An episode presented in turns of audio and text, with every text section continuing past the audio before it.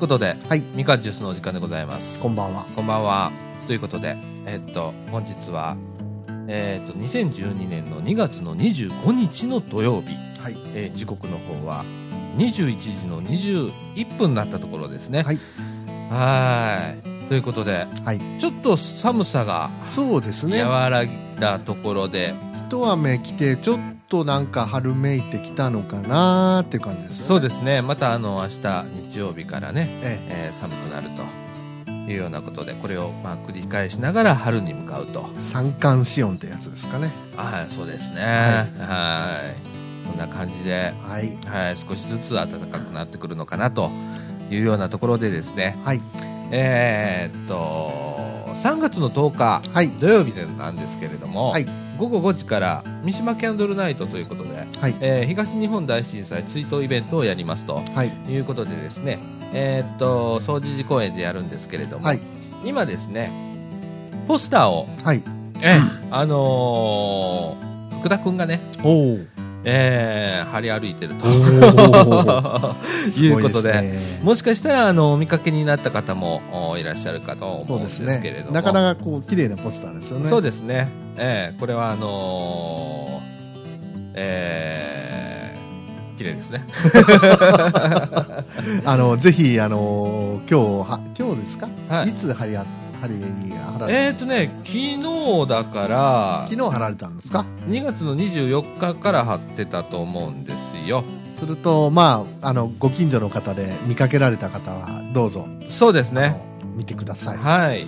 えーっと、一応告知といたしまして、えー東日本大震災追悼イベント三島キャンドルナイトということで、はい。3月10日土曜日午後5時から8時までと、えー、総持寺公園で、えますと、はい。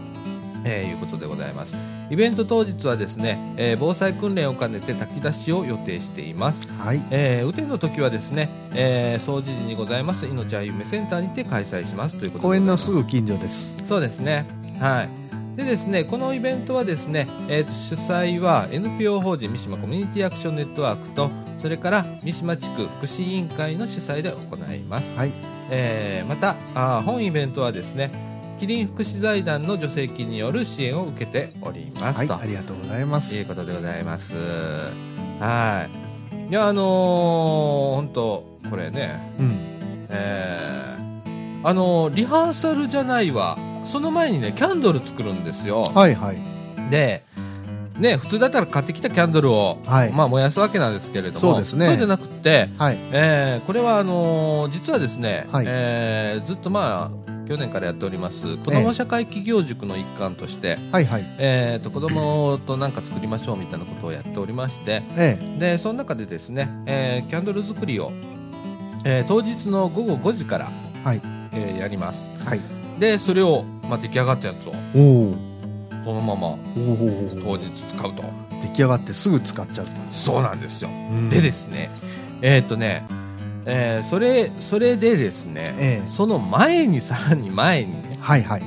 それの予行編集 なるほど。。ねそのキャンドル作りを、うん。えー試作をちょっとやりましょうということで、大事ですね。えーちょっと待ってくださいねはい。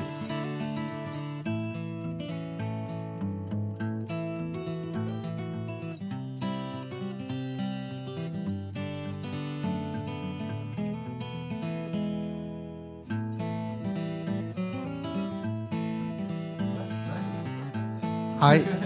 すいません。今、資料を探しておられます。えーっとですねすいませんねはい。えー、っとですね、3月1日木曜日、えー16時から17時、はい。えーみかん屋でですね、子供たちと一緒にキャンドルのですね、試作をする予定でございます。はい。えーあのー手伝っていただける方、はい大人の方ですね、えーいたらですね、ぜひご参加していただきたいなと。えー、と、命は夢センターの前にございますみかん屋さん、駄菓子屋さんなんですけれども、はい。ここでキャンドルの試作をいたします。はい。えーまたあの子供たちもね、えー参加できますので、そうですね。はい、あのどんどん参加していただければと思います。えーそれからですね、えー当日その、えーキャンドルナイトの当日でですね、えーっと炊き出しが出るんですよね、そのね。そうですね。ええ何を作るのか僕はあんまりまだ分かんないんですけれども 炊き出しが出ますということでございますはい、コンサートもあるんですね。そうですねあのーもしかしたらちょっと出演する団体が変わるかもしれないということなんですけれどもはい。一応お同志社大学からあーなんかあの出し物をはい。やってくれるみたいなんで、えーそちらも楽しみにしてくださいはい。ということではい。はいオープニングではい。告知でございましたはい。はいえーっとえーっと何喋りましょうかね今日ね。今日は何でしょうかね。はい。あのネタに困った時の鉄道話というこのて てっちゃん二人おじさんのね。はい。今ちょうど、あの、鉄道業界では慌ただしい季節になってそうですねまいりました。ダイヤ改正というね、はい。えーあの季節でございまして、はい。えー JR もですね、はい。えーっといつで3月の？3月16 10何 16? 18? ぐらいですねなんか、あのダイヤ改正があるんですけれどもねそれの詳細が、まあ、あの発表になりまして、はい。はいえーその話でもしましょうかね。そうですね。はい、ということで、えーこの放送はあ NPO 法人三島コミュニティアクションネットワークの提供でお送りいたします。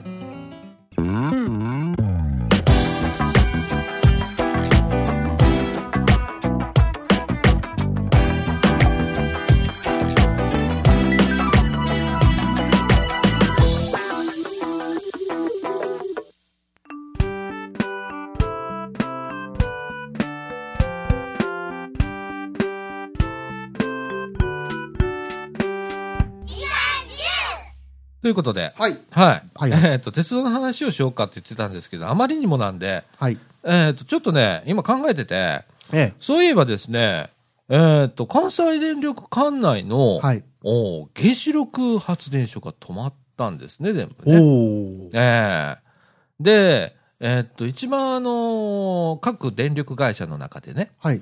えっ、と、原子力発電の占める割合が高いうん。関西電力だったんですよ。はい。50%ぐらいだったんですね。半分は原子力で発電された電気で賄ってたっていう。なるほど。ええで、えーなんですけれども、今はい全部止まりました。おお。はい。で、一部やっぱりあのー中国電力とかね、九州電力とか、はいそういうようなとこからまあ受給を受けている、融通を受けている状況で、はい。えー今大体どれぐらいなんだろうか、えー使用率。どれぐらいなんでしょうね。毎日ね、電気予報ということで、ええー発表してて、今調べてみますね。はい。えーこれで一応60ヘルツ間内は全部もう原発は止まってるんですよね。そうですね。2月20日の大井が最後だったんですかね。ああ、そうですね。ええーっとですね、例えばですね、はい。えーっと、2月25日の天気予報なんですけれども、使用率79%なんですね。あら、あ、そうですか。はい。うんえー最大でね。はい。で、あのー言っちゃ足りてるんですよね。足りね 足りちゃってるんですよね。足りちゃいましたね。、で、えーっと、じゃあ今まで何だったんだろうかと。その50%で半分ぐらい。で、まあ、原子力で発電してたって言ってるのに、それが止まって、で、今、ね、79%。半分で79っていうと、私、計算弱いですけど、計算合いませんね、あ合わないでしょ？合わないですね全く合わないでしょ？合わないですね。ええで、まあ確かに火力発電所、休んでたか、火力発電所がいっぱいあったんですよ。はい。で、それを今再稼働させてるはい状態で、えーまあ無理やり動かしてるところがあったりだとか、い増設をしたりだとかっていうのも確かにあるんですけれども、ええーまあできるわけですね。えそうですね。えーあのーまあ、僕個人的には、卒原発。うん。うん、もう、あの、足りるんだったら、うん。えっと、今これ、えーっと、もう早ければ、この、夏ぐらいから再稼働に向けてみたいなことを政府が言ってたりするんですけれども、そうですね。えーまだ僕の中では不安なんですよ。うん。で、不安に思ってる、その、国民うん。っていうのがいっぱいいると思うんですよね。多いと思いますね。ね、いろんなあの調査でもね、うん半数以上の方がやはり、えー原発はもうやめたらいいんじゃないのっていうような声が上がってるわけなんですけれども、うん、僕もまあどっちかというとそうなんですね。ええその、足りるのであれば。まあただ、えーっと、例えば火力発電所とかなると、うんやっぱ原油の問題がありますね。燃料の問題がありますね。そうですねええ非常に高い燃料で、えーコストで、えー稼働しなきゃいけないっていうのと、うんそれからまあ日本は、えー大手を振ってですね、まあ CO2 削減っていうことを言っちゃったわけなんですね。うん。その兼ね合いをどうするかっていうことも、まあ新たに問題は出てくるわけですね。なるほど。ええかといって、自然エネルギーはどうなのかとなると、うんまあ普及までそうね、うんまあ来年再来年とかというわけにはいかないようなものなので、そうですね。。ねえ、例えば風力、それから、えーっと、太陽光、うん。それから、まあ、えーっと、波力発電っつってね、あの、超波、超位発電ってやつですね、うん。あの、波でね、うん。とかっていうようなものが今あるんですけれども、うん。えーなかなか、あの、普及には時間がかかると。うん。いう中で、そうですね。えー竹中さんはどういうお考えをお持ちですか？お考え、そんな立派なお考えはないんですけど、僕も似たような感じですかね。えで、火力発電って言っても、あの、私の拙い知識なんですが、えうん。まあ石炭だとか、あと天然ガス、はい。うん、ガスコンバインドサイクルとかいう新しいシステムのもあるみたいですし、ええ、あの、非常に使用、使用燃料が、こう、非常にす少なくて済む。う。ん、で、えー大阪でちょうど先島ですかね、はい。えーに作る予定だったんですけれど、えまあ今ちょっとね、うん市長さんが変わっていろいろおなってるみたいですけれど、ね、うんそういうのもあるみたいなんえで、うん。あのー CO2 をそんなに増やさずに、うん。うん、自然エネルギーが開発されるまでに、うん。なんとか維持できるんじゃないかなという見通しを僕は持ってるんですけどね。ああ、なるほどね。あとはなんか、あの、日本の近海にななんか新しい資源が、ああ、あれメタンハイドレードとかいうやつですかね。ね愛知県かなんかで掘削が始まってるとか。そうですね。まあ、あれもどれぐらいで実用化されるのかっていうところが、まあ、注目されるところなんですけれども、うん。ね、そういうようなもので乗り切って、ええその間に、まあ、自然エネルギーの普及ということ、ね、そうですになるね。と思うんですけれどもね。うん。あのーまあ僕なんかよくあのーまあ相変わらずですね、はい3.11以降あのユーストリームにはまってまして、はえー記者会見をはいまた見ているわけなんですけれども、えまあ東電の記者会見だとか、い政府の会議だとかっていうのを今ね、本当あの、インターネットで見れちゃいますからあ。ね。そうですね。ええもう無理やりあのー動かそうとうんいううような、まあ感じに見えちゃうんですよね。ん。だいぶ突っ走ってますね。ちょっと強引に、うん半ば強引にね、うんえーちょっと進めているのかなっていうような気がしてならないんですようね。ん。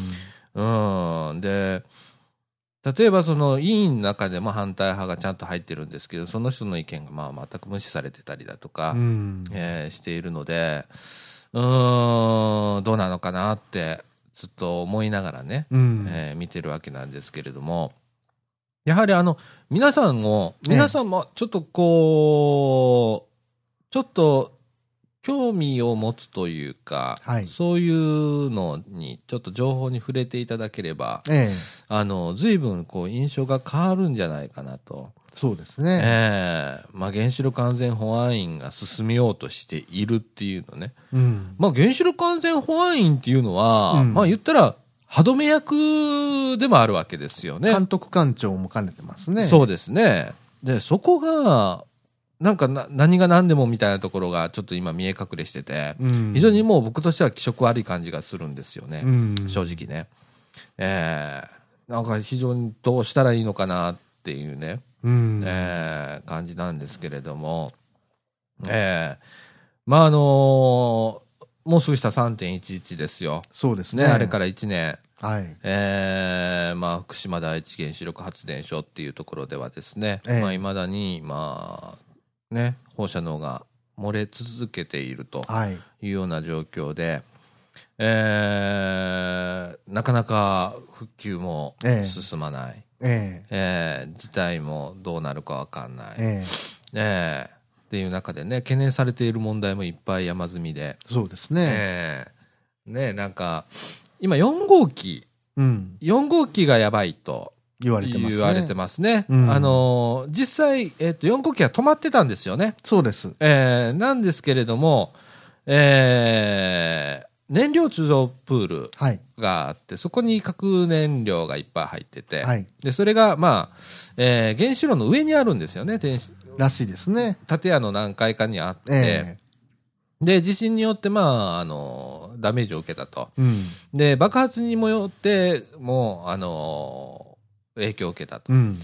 で、その中で、えーそのプールがええ崩壊したら、まあ、原子炉、その、核燃料の、あれなんで、な何棒でしたっけ？制御棒です。制御棒ですかね。はい。制御棒じゃないや燃料棒。燃料棒はい。が、まあ、落ちてしまうと。うん。なだまあ、大惨事になってしまうと。そうですね。ええいうようなことでね、えー一応耐震補強工事はしたらしいんですけれども、あまりにものあの高線量で、うん。えーなかなかあの作業員が入れないと、ああ。うん、いう中でね、えー今、またあの同じような地震が来た時のうん。心配だとか、そうですね。え。ーね、2号機でしたっけ？はい。今度はあのー温度計がね、そうですね。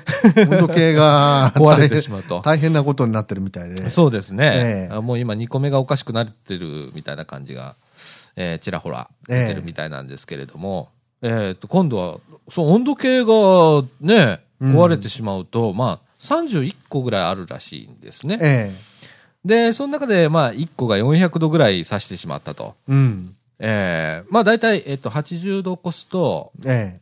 まあやべえとはい。いうことを言われてたんですけれども、400度ぐらい指してしまったと。あらまあ。で、まあ結局それは故障ということで、うん。えー、蹴りはついたんですけれど、まあ、まだ二つ目がちょっと上がりつつあると。うん。ええで、まあ、底部、うん。原子炉の底部はい。にある、その温度計ね、はい。いくつかあるんですけれども、まあ、残り何個からしいんですけれども、そええれもまあ、そんなに持たないだろうと。うん。えー今、過酷な状況で原子炉の中もすごい湿度が高かったりね。あえあのーテレビでもね、えーファイバースコープみたいなやつが、まあ、ちょっとこう入って、はい映した映像が流れてたりしてて、はい。えー見た方ももしかしたらいらっしゃるとは思うんですけれども、非常にあの、高温多湿でね、はあはあ。もう水がジャージャー上からだ流れてて、うっん。ていうような状況の中で、うん。中の機械がやっぱり下手っちゃうんですよね。ああ、まさに想定外です想ね。定外ですね。うん。えーするとですね、ちゃんと、おその冷温停止状態ってまあ今言われてますよね。はいえー何を根拠に冷温停止状態かっていうのがよくわかんないんですけれども、うん。えーそれの目安すら測れない状況になってしまう可能性があるわけですね。うん今、あの、東電ではですね、新しいあのー今度温度計をね、ええ。今開発してますみたいなことを言ってるんですけれども、どうやってつけるのみたいな、うん。ね。難しい部分はあるんです。まあきっとやるんでしょう、日本の技術ですから、はい。やるんだとは思うんですけれどもね、えーそういう中で、その、えー十分に検証されないまま、はい。えー今ね、本当いろんな、あのー事象が起こったわけですけれども、ええそれ一つ一つこう、潰していけてないと思うんですよね、まだね。うんえーそんな中、まあ、再稼働というのはどうかなと、うんえー思うんですよね。そうですね。えーまあ、夏がまあピークですから、ええーあの夏に向けての再稼働ということで、まあ、一生懸命頑張ってあのい言ってるんだとは思うんですけれえどもね。うんえーでも、去年の夏どうだったんだろうと思った時に、うん乗り越えたじゃないですか。乗り越えましたね。ねえ。で、まあ、あの時はまだ原発動いてましたから、ええなんですけれども、僕は、あの、ある程度いけるんじゃねえかなと思ってる派なんですよ。うん。ええあの、一ぱい使わないでいいエネルギー使ってるよねってうん思うのね。そうですね。この中でね、ネオンがチカチカだとか、ね、えーいらない電気っていっぱいあるよねって、うちの中でもいっぱいあるんですよ。うん ありますね。えー見渡せばいっぱいあるんですよ。で、少しこう、省エネっていうのの、今までの省エネってね、みんな言ってやってたじゃないですか。えで、そんな省エネっていうほどのことやってないんですよね、実はね。街中見てなんでこんなにキラキラしてんえのみたいな。そうですね。ねえ。ええだからね、本当の省エネっていうのが、うん。あの、わかるいいきっかけになるんじゃないかなって、この夏あたり。うんこのまま原発が再稼働せずにうん行った時に相当、まあ、頑張らなきゃいけないかもしれないですけれども、すね。その時に初めて皆の、あの、意識の中で、うん省エネって、あ、こういうことなんだっていうことがわかるのかなってなるほど。思うんですけれどもね。そのためにも個人的には、どうなんでしょう、暴論かもしれませんけど、一年夏を私は越してみた方がいいような気するんですけどね。僕もそう思う。うんで、あの、まあ、再稼働するとしても、もうちょっと検証が必要ですと思います、うん僕はね。うんうん。うん。これはまあ、あの、NPO 法人としての見解ではございませんよ。はいこれは、あの、私個人の、あの、見解でございはいますから。私もそうです。ごく個人的な見解としてお聞きください。はい。うん、あの、僕はそう思うんですよね。なんか、時期尚早のような気がして。う。うんん。また同じようなことが起こるよって、ねええ、うん。その可能性はどうかわかんないですよ。でも、可能性をゼロに近づけるのが今の技術の一つでもあるわけですから、えええそれをちょっと怠ってしまうと、ねえ、どうなのかなと、ええねえ、思うんですけれどもね。なんか検証委員会とかやってやっててね、それの議論なんか聞いてても、えうん。あのー対症療法なんですよね。うん。例えば今回のふ福島第一原子力発電所の事故で一番の問題は、はい。えー電力を失ってしまったとそうですね。いうことですよね。全電源喪失ってやつですね。はい。で、じゃあどうすればいいかっつったら、えー発電車をうん何台か車を高台に置いときゃいい。うんで、済ますんですよね。うんううんうん。で、え？ーって思うわけですよ。うん。で、でもその後に起こったこと、例えば崩建物が崩壊しちゃった時とかっていうことがあまり語られてなかったりだとか、うん。ねえ、のどうそれだけでいいの？みたいなことでう、ん。うん済ましてしまってるんですよね。うん。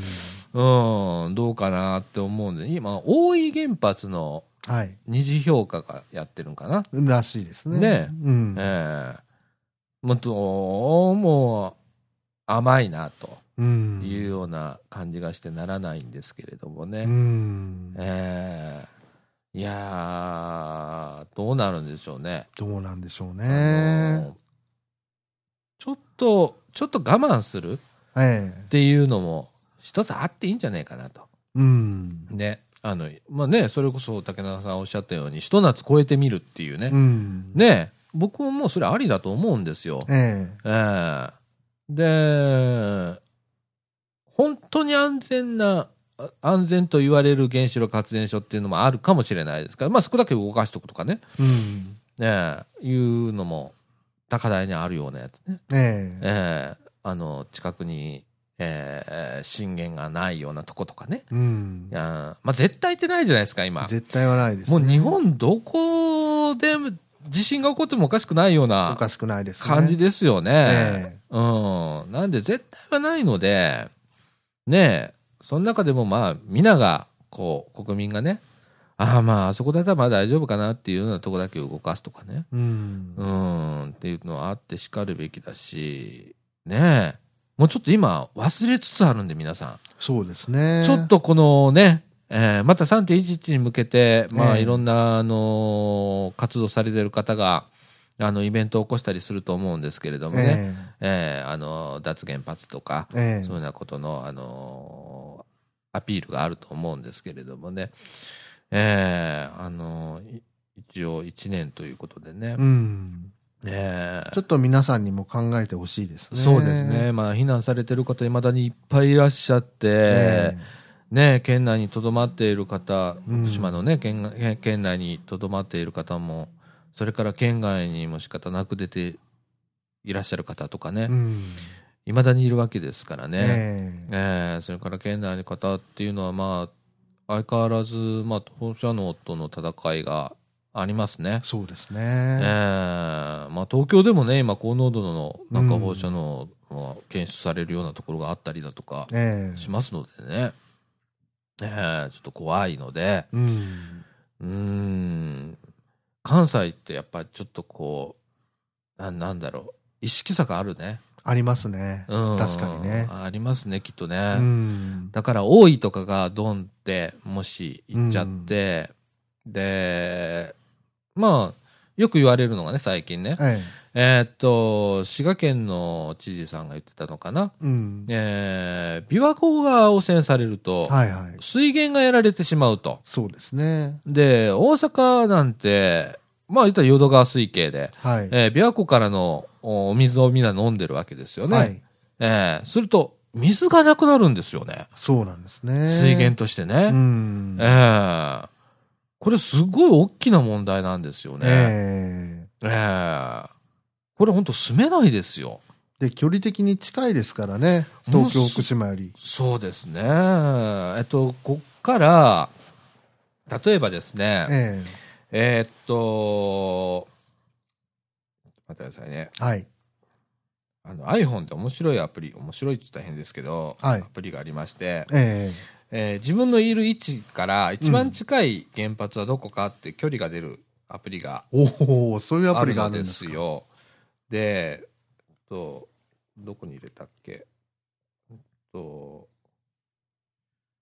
そんなんがあって、うんで、それが、えーっと、今検索中です。そうです。えっとね、地方性。はい。とえーっとね、はい。あの、今ここみかん屋さんね。はい。みかん屋さんから一番近い原子力発電所は、はい。えっと、関西電力のはい高浜発電所なんです。原子力発電所なんですよ。で、距離で言うと 77.27km お100キロもないですね。ですね。その次が泊まり、えーじゃないわ、ごめんなさいね。次はね、うん。うーんと、順番で出ない多いとかになるとね、ええーっと、79.32km ですね。まあだから近いですね80キロ圏内入っちゃうんですよ。えああ、入っちゃいますね。ちなみに、えーっと、福島第一の時に、えアメリカが避難しなさいよってアメリカ国民にはい警告を発して、えーまあ避難命令ですね、はいあれはね。え避難命令ですね。えー、終わったのは、半、えーっと、半径80半径キロ80キロです。ですね。はい。えー入ってるんですね。うん。入っちゃってるんですね。入っちゃってますね。うん。え実は非常に身近なところにあるんですよね。ーそうですね。直線距離ですからね。うんやはりね、あの、原子力とか、そうなのは。ちなみに福島第一原子力発電所まではね、はい 597.96km。うん。はい。ですね。はい。えー、非常に多い高浜で近いですね、70。近いですねね。まあ、海水浴とかよく行きましたけどね。ああねね日本海側若さのね。方はね。そうですね。海綺麗なんですよね。うんん。うちのかみさんの実家が綾部なんですけれども、はいそうなるともう十何キロですよ、直線距離で。ああ、でしょうね。はい、うん。なんでね、うん。ちょっと怖い。うんう。ん。これをどう考えるか。うん。あのーそうですね。もう少し慎重になってもいいのかなという気がしますね。しますね。あのー今、うん。動かすか動かさないかっていう判断をうん。早急にして、まあ、動かす、う動かすっていう前提に立って審査してるような気がするんですよね。そうですね。なんかね、うん。うん、動かすための理由を考えようみたいな感じがするので、う。うんん、そうじゃない考え方をちょっとしてほしいなと。そうですね。思いますね。うんうんまあ、エネルギー問題って難しいんでね。はい。ええあのそうですね。身近なところから、まあ僕らも、まあね、電気っていう部分でね、そうですね。が、ねえ。その前はやっぱ、やっぱ、あれがあるんだよね。日本って原子力っていうのがあったから、やっぱりせ CO2 の問題でうん何パーセント削減って言って、お大手を振って、あれは誰の内閣の時代だったかもうすでに忘れてますけれども、うん言えたんでしょうけれどもうね。ん。ええそうですね。ですよね。だからうまくいかないんですよね。うん。これで本髄がちょっと分かってくるんですよね。なんか。そうですね。ええうん。うん。一つこう、あのー注目すると、まあ、対して私も勉強してるわけじゃないんですけど、うんいろんなことが分かってきて面白いと思うんですよね。うんうん。原子力のその会見とか見てると、そういう政治のことだとか、経済のことだとか、うんいろんなことが見えてくるような気がしますね。そうですね。見えてきますね。ううん。ん。あの、本当そうですね。今、東電が午後と、午前と午後と、はい。えーやってるんですよね。ええ会見をね。それから、原子力安全保安院かな？はい。今やってんの。週に2回になっちゃったのかな？うん。やってますけれどもね。うん。あの、非常にね、えええっと、ちょっとお名前をちょっと忘れたんですけれども、はい。えーフリーのジャーナリストの方がいらっしゃいまして、はい。えーっと、その方がね、ええー原子力、その、3.11以降ずーっと記者会見に出続けている方なんですけれど、まあ、数人いらっしゃるんですよ、フリーのジャーナリストで、そういう方が。え。はい。で、その中の一人が、はいえっと、夏ぐらいだったかな、ええ。がんっていうことが分かりまして、余命3ヶ月って言われてて、はい。まあ言ってたら、あの、もうとっくに亡くなってるような時期なんで、まだこう絶好、お元気にうん。活動されてるんですけれども、ちょっとだいぶやつれてらっしゃるんですけれども、えええもう一生懸命それを報じて、うん世の中に、あの、この間5本も2冊ほど。続けて出してるんですけれども、えええそういう方がいらっしゃったりねえ。、えその記者会見を見るっていうか、僕、記者会見に出てる人の、この記者とかね、フリージャーナリストとか。を見るようになりましたね。なるほど。ええうん。あのー面白いですよ。うん。ええあの、個性があってね。ああ、そうですか。で、みんな最初は、うん。例えばキセノンとかね、はい。とかな、なんたらかんたらいっぱい専門用語が出てきて、僕未だにわかんないこといっぱいあるんですけれども、はい。最初に3.11起こって直後はみんなわかんなかったんですよ、ジャーナリストが。ああ。専門用語。なるほど。で、え今はえ。ええ。違うんですよ。おお。そのみんなもう勉強しちゃったんですよね。はい。だから、その質問とかのやりとりがすごいんですよ。ええじゃあそれだったらこうじゃないのってこうした方がいいんじゃないのってうん。やるわけですよ。うん。そこがすごいなと思って。なるほどもう毎日記者会見ですからね、2回。やっぱ学習努力っていうかね、鍛えられるんでしょうね。ですね。うん。ええ面白いですよ。フリーの木野、木野さんっていう方がいらっしゃるんですけどね、フリーのジャーナリストで。はい。えー毎日出てるんですけれどもね。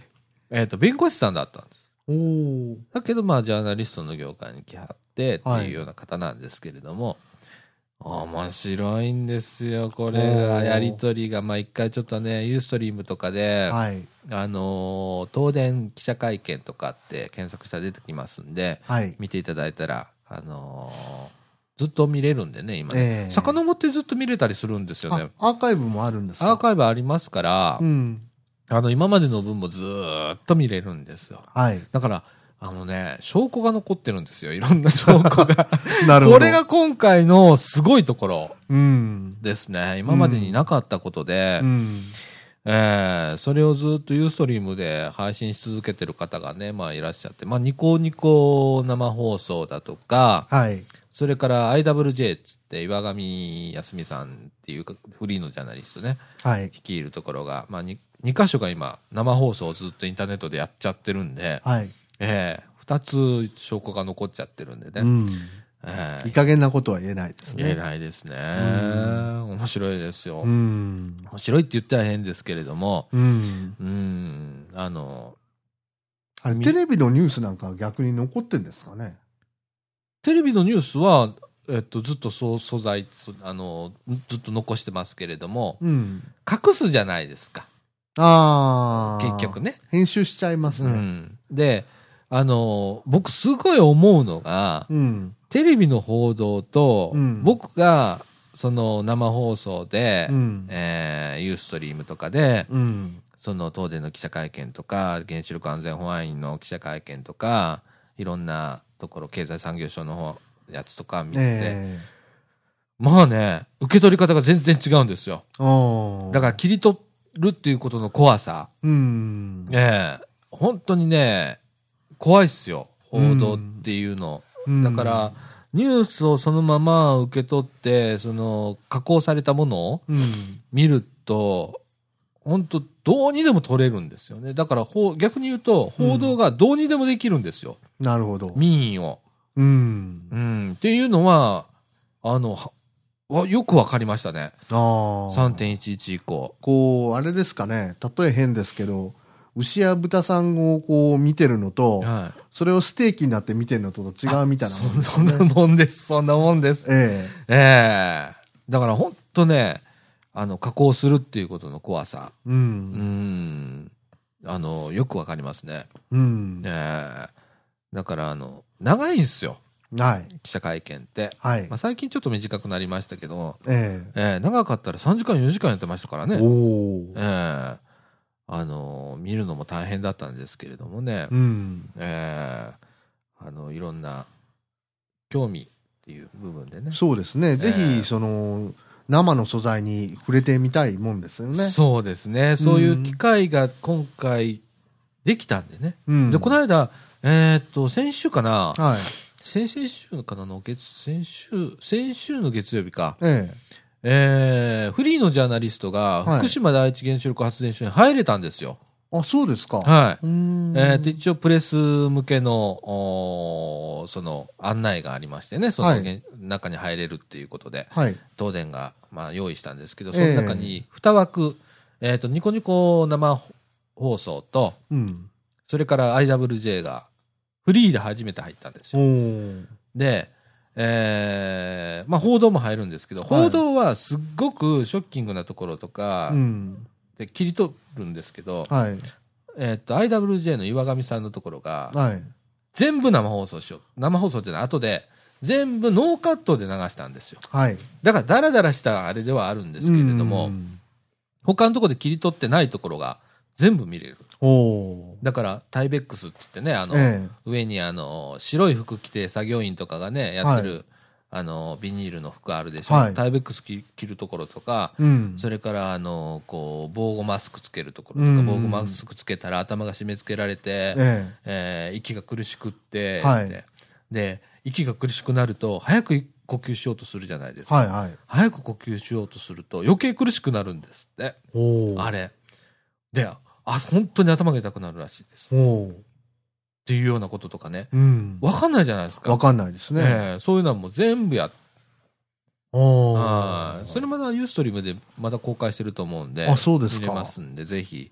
うんえーそれで5時間半とかのムービーです。うんえ。ーユーストリームで見れます。はい。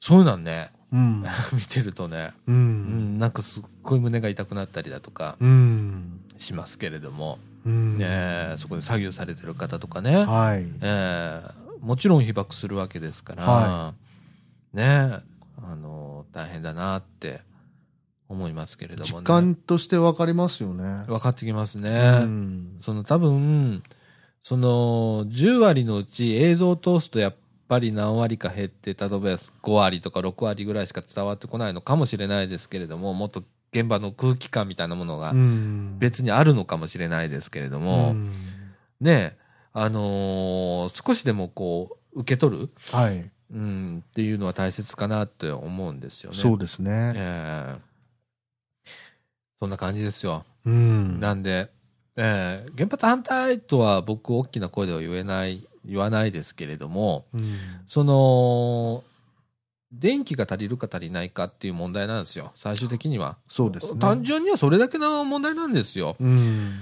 あの、原子力発電所は、単に電気を生んでる、あの、だけのものなんで、うん。ね、その手段なわけですから、ええええあのそうですね、他にそういう有用なものがあれば、それを活用したりだとか、そうですね。ええ無駄に使ってるものがあれば、うん。それをちょっと我慢したりだとか、うんっていうことによって、うんなんとか乗り切るとうん。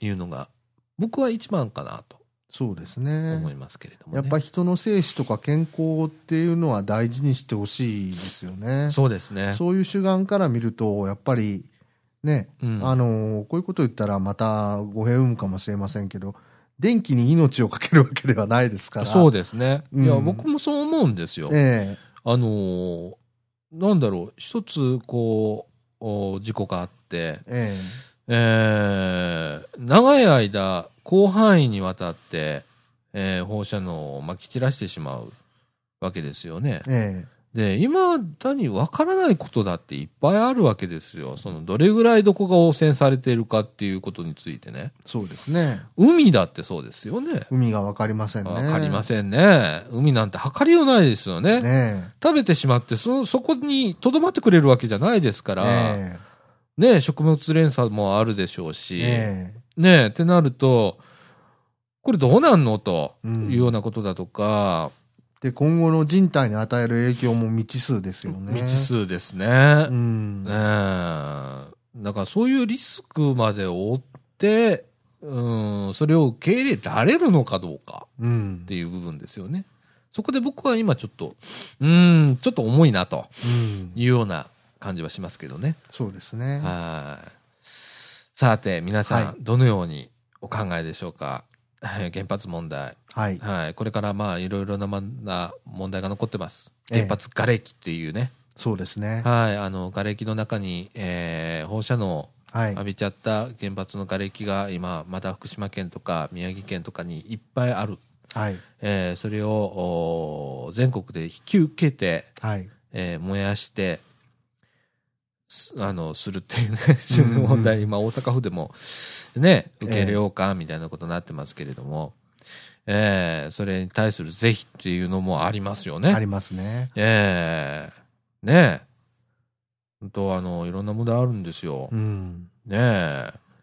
あの、除染っていう問題だとかね。そうですね。ええもう、本当気が遠くなる話ですよね。えですよね。なんか、うーん、除染なんて本当できるんですかね？えいや私はすごく疑問なんですけど、ねえ、どうなんでしょうね。住んでる方から見れば、そら、やってほしいっていうのはわかるんですけどうね。んうーん。あの、これ、えっと、除染しても、また降ってくるじゃないですか。うんそうですれねの繰り返しで、一回やって終わりじゃないんじゃないですか、そうですね当分の間はね。うんまあ山なんかって言ったらもう広大な山があって、えまあそこからまた落ちてくるみたいな。山林は手つかずですね。ねえ、うんとかなってくると、これは大変だぞと。うん。ねえ。ねどうなんだろうな。どう、それをまた国がどう考えてるのか見えてこないんですよね。そうですね。ねだから、あの、例えばね、あのー放射能は誰のものだっていうああ、問題があります有名な裁判がありましたね。で、ね、僕ね、ええ思うの、はいえっと、今回、その、何、えっと、放射能に浴びた瓦礫とはかっていうのは、例えば、えーっと、放射能は、はい僕は東電のものやと思ってるんですよ。はい。えー東電の持ってるはい原子力発電所からはい出してしまったわけですから、はい。それは東電の持ち物やと思ってる。はい。ということは、げあの、震災瓦礫、はい。もうあそこは持って行ってもええんちゃうかなと思う、うんうんうんもうそのなんちゃら町とか、うんあそこら辺にあるん町、市町村の方には大変申し訳ないんやけど、えうーんもうあそこかなって僕は思ってるんですよ。えうん。で、あそこで模してしまう、んその設備を作って、うんっていうようなことを、しないとばらまいてしまうような気がしてね。う。うんん。もう本当、申し訳ないんですよ、その地域の方には。ええ本当あのー何、押し付けにはなってしまいますよ、最初から最後まで。えまだ原子力発電所ができたところからえ。え稼働して、ね、それから、ああなってしまって、3.11にああなってしまってえ。、ええ。最後の最後で、えーそういう瓦礫とかも受け入れなきゃいけないのかっていうのもあるかもしれないですけれども、うん。僕はもう仕方ないかなって、あの、思ってるんですよね。それをこう、政治的にね、誰が決断するかっていうところが見えてこないんですよね。全く見えないんですよ。うん。ねでもなんとなくあの、ほれ、あの、全国のね、うん知事さんなんかに、瓦礫受け入れてくださいとかはい。言って、でもね、燃やそうにもう、ん。これ、放射能を持ってるんですよ。そうなんですね。でね、やっぱりある程度のフィルターを取り付けないとダメだとか、えで、その後その、えー焼却場をどうするかっていう問題ありますよね。え。ありますね。えーあの、汚染されてしまいますから、はい。そういうことがあったりだとか、あの、国が全然、その、このレベルだったら大丈夫ですよとか、うん。ね、あの、この、こういうふうにフィルターをつけてやりなさいっていうようなことを決めてお願いしますって言ってないんですよ。そうですねうん。。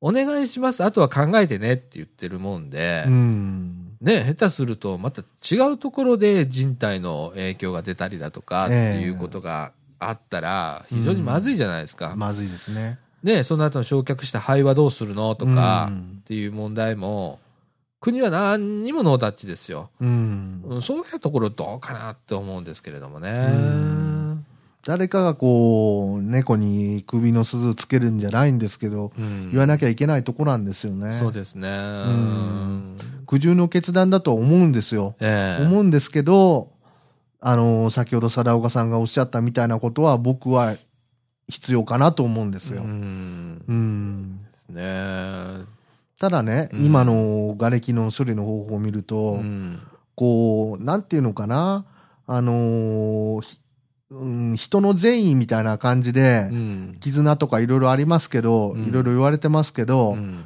あのー、瓦礫で困ってるからみんなで処分しましょうみたいなうんムードに流されてるような気がするんですよね。そうですね。で、ちょっと待ってよと、うん。本当にそれが、あのー被災者のためにもいいことなのかどうかっていうのをちょっとこう考えてみようっていう視点がちょっと欠けてんのかなっていう気がするんです。うんそうですね。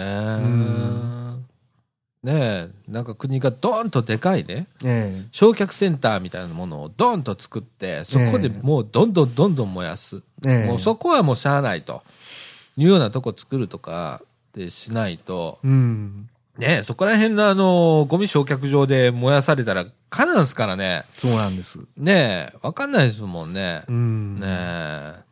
でわかんない人がやりますからね。そうなんです。余計怖いんですよね。現場の従業員の方も被爆する可能性がありますからね。ねえ。ううんん。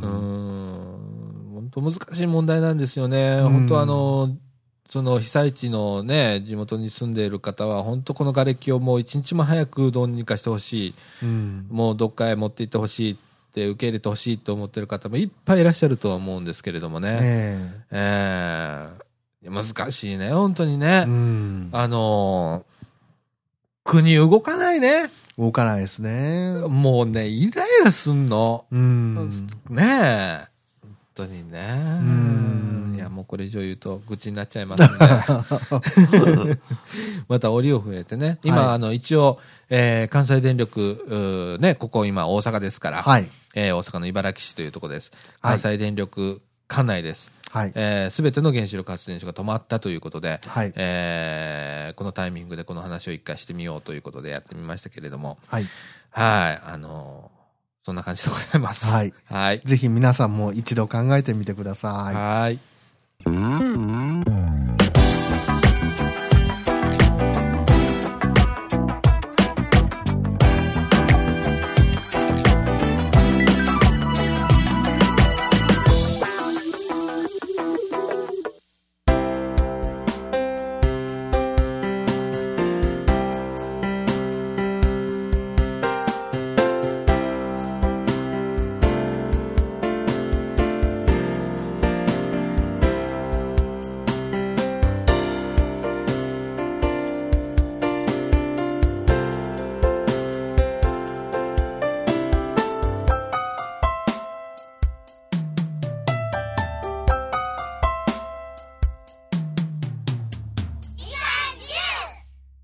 いうことで、はいエンディングのお時間でございます。はいはい。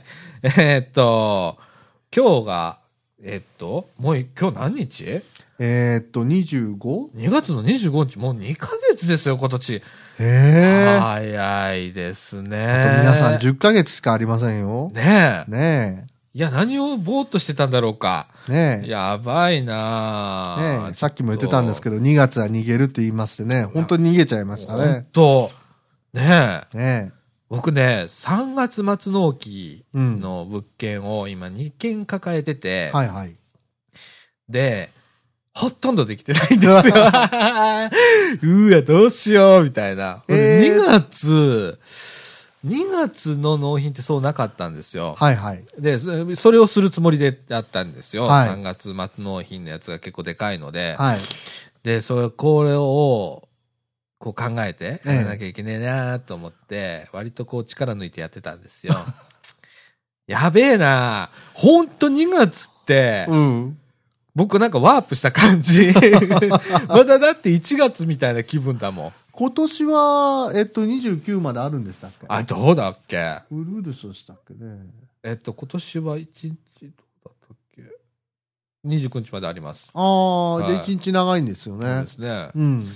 やっべえなと思ってうん。うんうん。ね、29日まであるっていうか、なんかどっかで1秒多くカウントする。あ、ウルー秒ですか？うん。今年多分ウルー秒ですよね。ああ、なんかあれをなくすとかなくさないとかいう話もあったけど、結局続けるらしいですねうん。。ねうん。うん。なんかあの、ポッ、ポッ、ポッ、ポーンっていうのが、ポーンが2回なるんでしょ、うん。あ、そうなんですか。うん時報、今年何月何日か忘れましたけど。ちなみにロシアのはね、4回なんですよ。え、なんでなんで？なんでか知らないけど、北海道行った時ね、ずっと聞いてましたもん。へーあの、北の方行くとね、ロシアの放送ばっかりなんですよ。うんだからうん。ポーポーポーポーポーなんですよ。あ、へー5回か。へえ、ああ、うんなるほどね。ああ、そっか、日本は3秒前からか。うん。ああ、なるほどね。んいや、ほんとやばいんだよな、今年な。あっという間だもんね。うん。2月25日。これね、あの、配信開始がはい2月の28日かな。はい。ええ2月28日配信なんですけれども。本当にもう最後の方ですね。やっべえな、本当に。うんだから僕3月、あの、多分泣きながらまた仕事ですよ。ね。でも、でもね、一見ね、ええあの、ちょっと、あの、伸びてるんですよ。はい。あの、そのお客さんの方のね、はい準備ができてないっていうことで、なるほど多分3月末は多分しないと思うんで、はい。1ヶ月ぐらい伸びるような気がするので、はい言ったらまた僕サボるんで、はい。で、また4月に、こう、そうそうそうそう、4月ぐらいにね、泣いてる、はいその前に僕ね、確定申告もあるんですよ。あれ？確定申告ってまだありましたっけ？だって3月15日まで。あ、3月15日までですか？そうで。すよ。ああ。僕また3月、またまたそれでね。あらまあもう、税務署並ばなきゃいけないねえ。大変ですね、あれは。まあ僕はあの、あの、書いていくんで、はいもう出してハンコポンと押されたら終わりなんですけど、はい。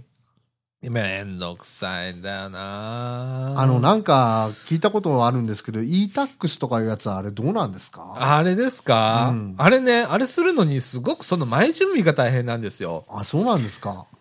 例えば、重機カードってあるでしょ、はい。住民基本台帳カード。はい。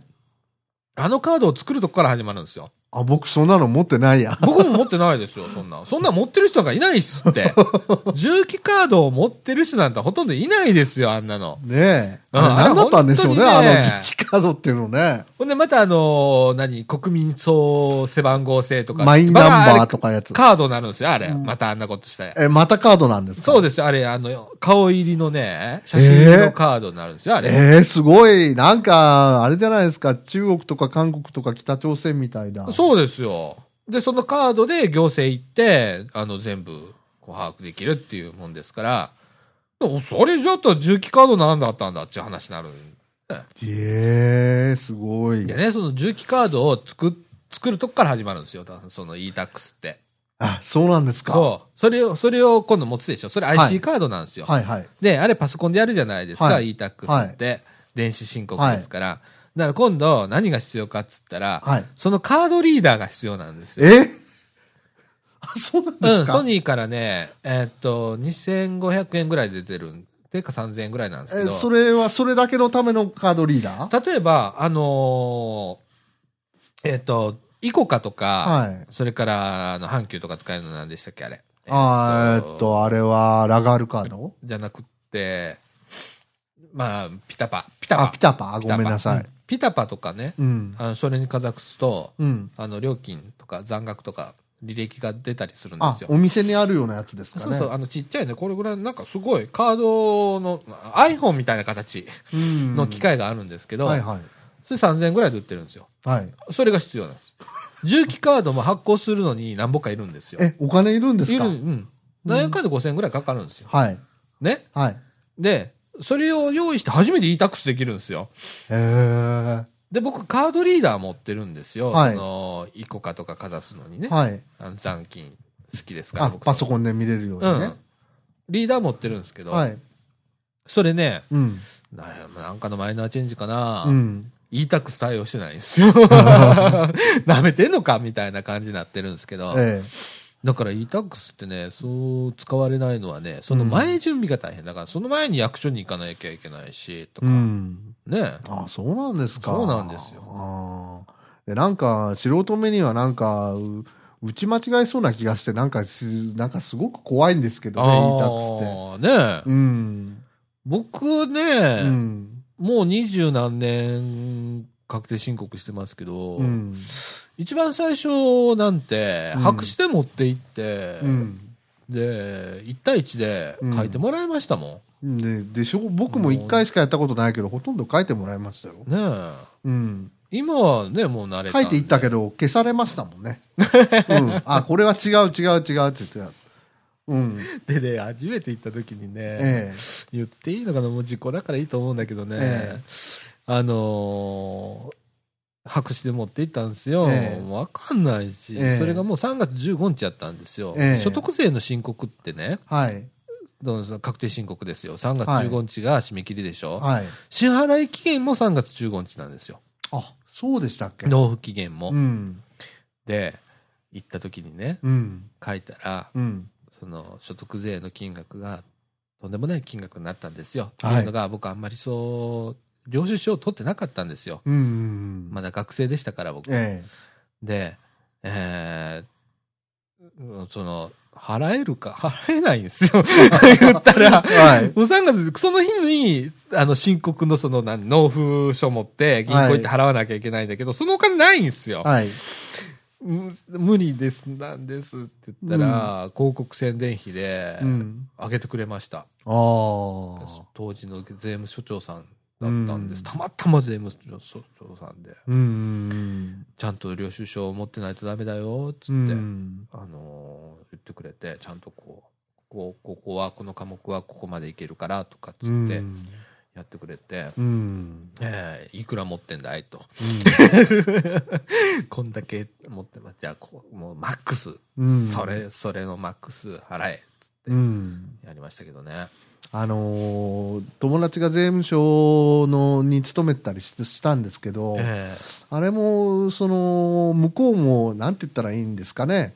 あの、そんなにこう、鬼じゃないですから、えうん。うん、あの、こちらが払う意思をちゃんと示せば、うん何かとある程度は猶予とか面倒は見てくれるみたいですね。例えば、あの、分割納税っていうのもあって、うん2回に分けてええ。払うっていう方法もありますしね。うん。うん。あの、あるんです。はい。はい。いろいろあるんで、大手企業の方も法人税払ってください。本当本当そうよ。僕もあの、ね、はい所得税として、はい。とか、あるいは事業税っていうのがかかったりするわけですよ。はいある一定以上の売り上げが来ると事業税っていうのがかかるんですあよあ。そうですか。はうんい。。とかあるんでね。うん。うんもう本当にあの、鬼の確定申告の時期ですよ。ああ、そうですね。ええもう本当白色なんでね、まだ。青色にすると、棚卸し団高とかって、なんかいろいろ勉強しなきゃいけないんでめんどくさいんで、そうなんですか。白色と青色ってどう違うんですか？それも知らないんですよ。棚卸しをしないとダメ。あそうなんですかああ、じゃあ、だなんか係なんとかとか在庫とかなんとかとか、そうそうそうそうああいうのをやらなきゃいけない。。一応まあ資産はどっちもあるんですよ。うん。あの、焼却費があるんで、車とかね。ええあの、うちの家賃とかもそうですけれども、えっ、と、うちの、うちだったら、住居兼、はい。えー事務所じゃないですか。はい。で、えっ、と、うちは8対2ってはい決めてるんですよ。はい。事務所からはい。相談して。はい。で、えっ、と、住居が8、事はい。務所が2、はい。家賃のうちの2割が経費として認められるとかなるほどって。いうようなことをしたりだとかするんですけれども、うんあとは青色申告は、うん。えっと、税制上で、えっと、減税があるんですよね。うーん。ええあの、基礎、基礎でなんぼ、ああ、基礎控除み基たいなの礎控除。があるんですけどね。ええいいんです、うちそんなに払うことないから、みたいな。そうですね。そんなに儲かってないからいいんだってのっていう感じなんですけど。なるほどね。ええねね大変ですよね。大変ですよ。本当あの、税理士さんをね、うん。雇えるほどの、うんあの、裕福ではないので、うん全部自分でやるわけなんですけどね。うーん。ええなるほどね。だから、レシートをね、はい。とか領収書を取るじゃないですか。はいはいはいそれを科目別に最初仕分けするんですよ、バーっと。はい。で、それを今度コンピューターにバーっと入力していって、はい貨物別に何ぼかって、あの、使ったかって出すでしょ、えで、今度収入は収入で、え。はい。